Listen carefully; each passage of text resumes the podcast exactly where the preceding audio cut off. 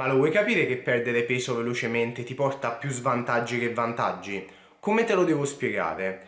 Dimmi tu quale modalità devo usare, così almeno finisce questa storia. Vedo molte persone che in questo periodo stanno utilizzando dei sostitutivi del pasto, fanno dei lunghi digiuni oppure seguono delle diete davvero molto drastiche con l'obiettivo di perdere peso nel minor tempo possibile e ovviamente senza fare attività fisica. Io capisco che l'estate sta arrivando, ma con queste strategie non risolverai un bel niente.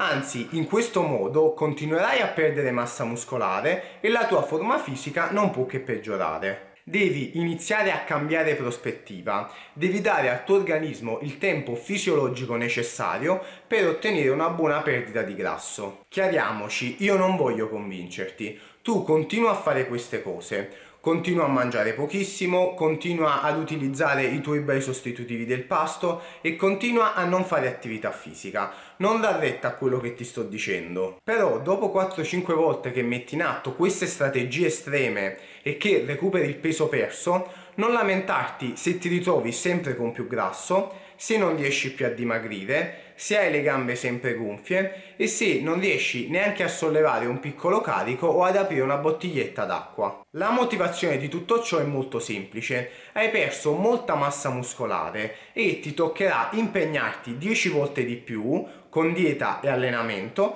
per risolvere la situazione.